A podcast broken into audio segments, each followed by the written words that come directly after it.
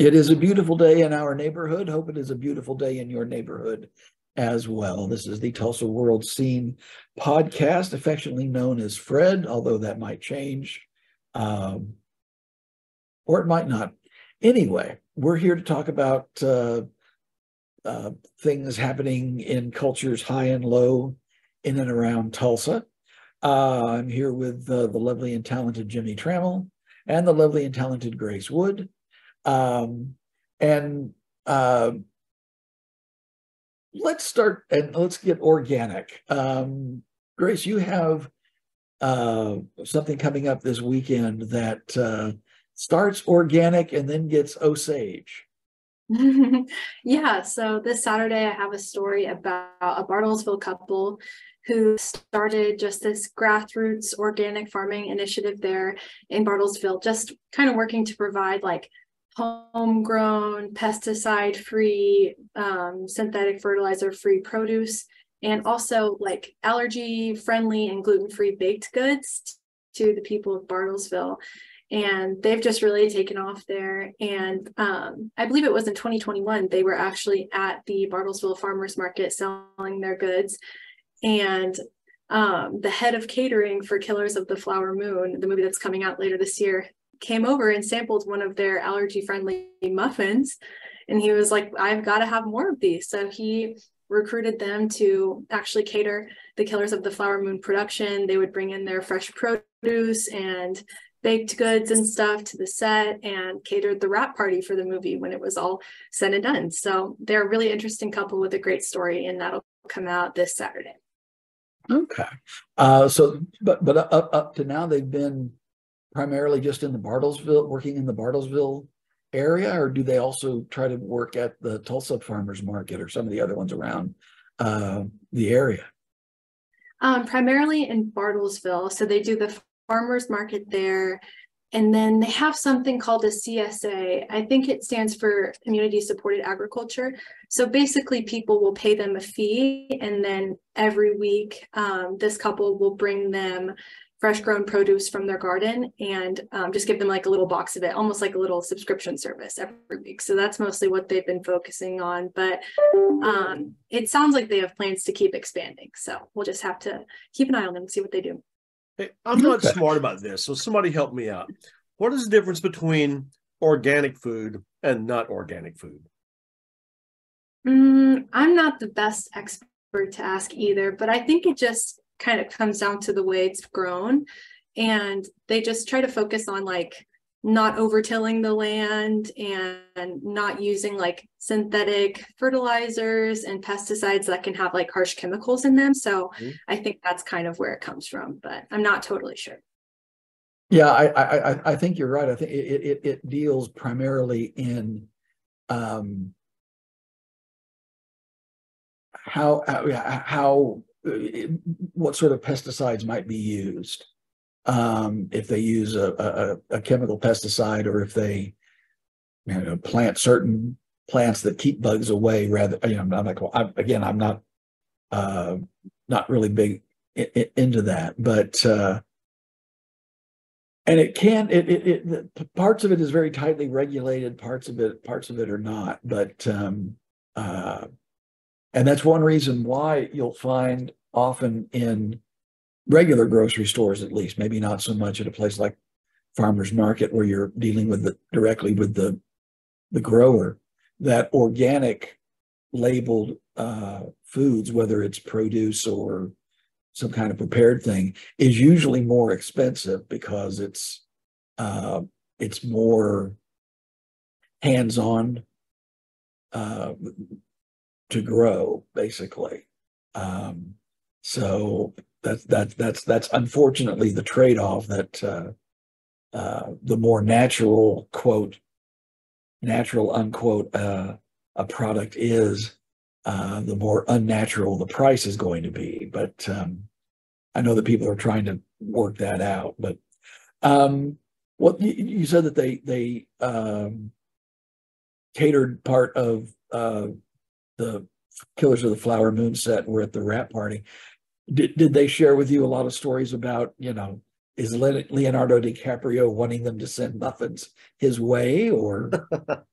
Apparently, he did have a couple of special requests. He really liked some of their muffins and cookies that they would make. And apparently, like, they would kind of get a request from the chef who was on set being like, hey, set aside a couple dozen of these cookies because Leo wants them. So he would have like his own little orders going through. But they just said their experience on set was really positive and everyone was really, really nice. So, well, now everybody's going to want to know what sort of cookies does Leonardo DiCaprio need to have in Oklahoma? I, I don't have the exact details on that, but just know that they were gluten, dairy, soy, and nut free and allergy friendly. you know, Leo's got a six degrees of separation connection to Tulsa in that when there was a short lived TV version of The Outsiders, he was in the series. Uh, he was too young to be one of the main characters like Pony Boy, but they he was so the people who cast the series uh, recognized like, oh my gosh, this kid's like an angel. Let's let's use him somehow. So he was in the TV series in a in a minor role. What what what what year was that? 1990. Huh. Obviously, it didn't run too terribly long. How, how do you know how many? 13 uh, episodes. 13 episodes. I don't know why. 1990. Uh, where was I? Oh well, I was probably the fact that I have to think about it. Probably anyway. Um, was it a network thing? Was it? It, it was on Fox. It was a mid-season replacement oh, okay. on Fox. Then it, it, premiered, ironically, the exact se- seven years to the day after the movie came out in 1983, which is uh, a weird coincidence. But uh, I didn't mean to get us off Killers of the Flower Moon. Uh, obviously, that's well, a no. huge deal, and everyone who's read the book myself included, just says the book is fantastic. The book is fantastic.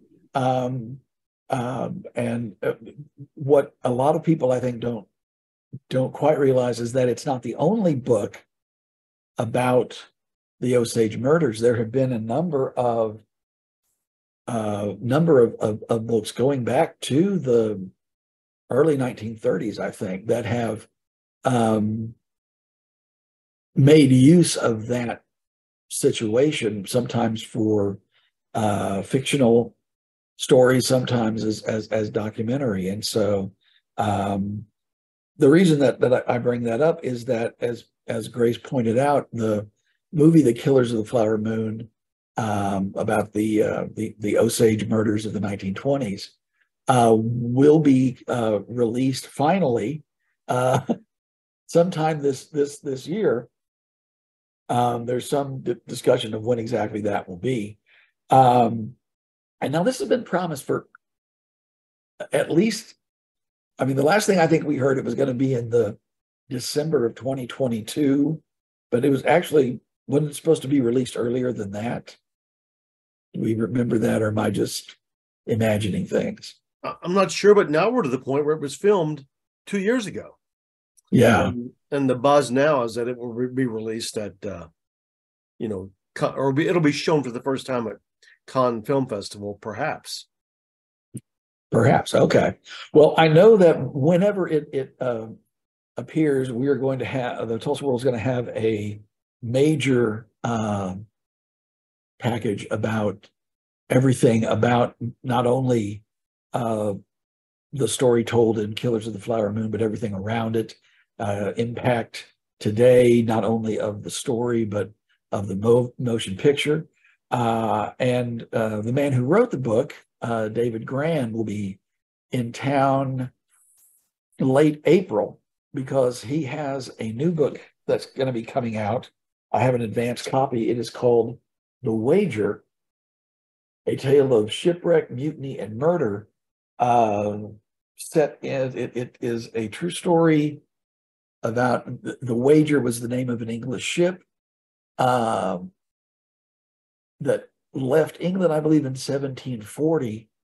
Uh, two years later, a makeshift raft containing about 30 people uh, lands in Argentina, saying that they were members of the wager crew. Uh, it was a shipwreck, and they were the only ones to survive not I'm about six months after that. On the other side of South America, another little makeshift raft lands uh, in in I think it's Patagonia, and they say no. What happened was there was a mutiny, and thirty people got who did the mutiny got in a raft and went that way, and we survivors went to the other way, and it becomes this uh, ultimately this courtroom case uh, where that is a, life or death matter because mutiny was punished punishable by death back in those days. So um, we'll be talking with um, Mr. Grann about this, and I'm sure we'll bring up Killers of the Flower Moon uh, as that gets uh, uh, closer. Um, but if we want to talk about another book um, that we to talk about, I happen to have it here as well. Um, the University of Tulsa Presidential Lecture Series is going to be bringing Anthony Doerr, author of Cloud Cuckoo Land, there we go, and All the Light We Cannot See, Pulitzer Prize winner, and he'll be discussing uh, his work in a free lecture March 28th at the Reynolds Center on the TU campus, and we'll have a, a talk with him about about that coming in Sunday's Tulsa World. Uh, Jimmie, what have you got coming up for us? I've got some book news Sunday about Dr. Laverne Ford Wimberly, who, if you remember, was a uh, became a viral sensation during the pandemic for dressing up in her Sunday best, even though the church services were only virtual. There was no way she was going to watch church in her pajamas or whatever else.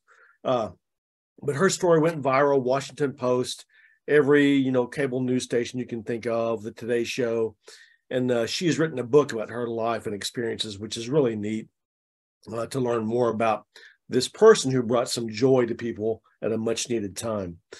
Uh, th- that should be in our Sunday newspaper. And then Friday, I'll have a story on uh, King, who is uh, playing a sold out show at Cain's Ballroom. And she has a song titled Tulsa, but it's not what you think. Uh, but it's really, really fun song. Uh, think Tulsa spelled backwards.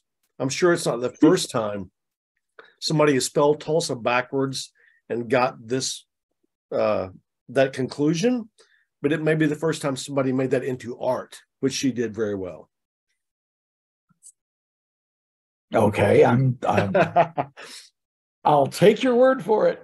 Um, so, I, but but going back to uh, uh, the lady, uh, her name again, Wimberly. Dr. Wimberly. Wimberly.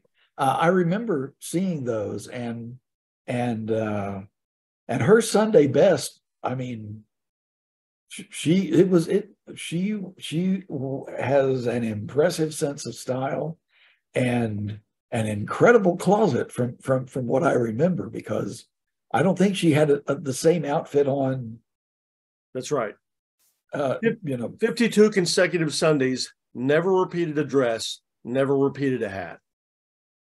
And these were some impressive hats. So, wow. all right. Well, that's I'm looking that's at pictures right now because I, I wasn't familiar with her. Wow, she looks amazing. yeah. Oh, yeah.